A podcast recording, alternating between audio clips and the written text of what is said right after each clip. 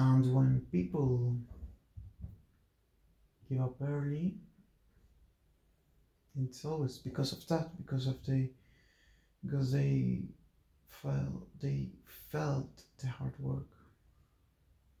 And it's so it's only through that hard work that you get to enjoy what's on the other side. Mm. Like it's supposed to be. Running lap, running 10 kilometers, um, I don't know, cycling 200, doing push ups, doing a little bit of workout that makes you sweat and breathe heavily. Every person has its limits and, and it's uh, every person has, has their limit and also every person has different challenges for themselves. Every challenge is every challenge is different for every person.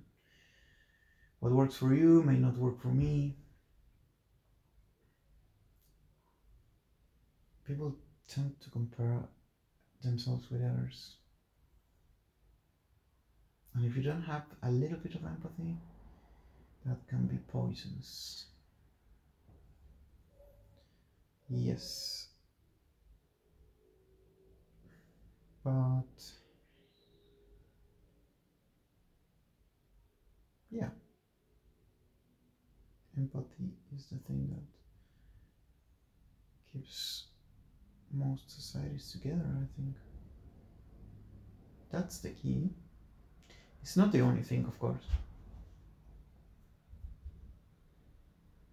Some people have too much empathy, you know. Uh, I, for instance, I have very much a lot of empathy for other people. So much that even when someone's someone hurts me emotionally, I will always think first of their or not only first more I, I think more about how they feel instead of thinking how I feel and validate myself it's important to to love yourself and to validate yourself and to leave you let you feel the emotion the emotions. It's like what i was saying earlier about then you feel how you feel now. Feel the emotion you, you have now. If you're sad now okay you're sad. Just be. Keep moving of course. Try at least to do something. Just try you don't have to do the same like you was were doing before being sad.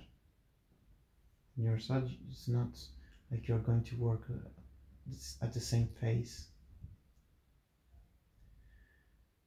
But feel it feel the sadness and you will, you will get through you will get through. You will be fine and you you will maybe thank those moments of sadness in your life.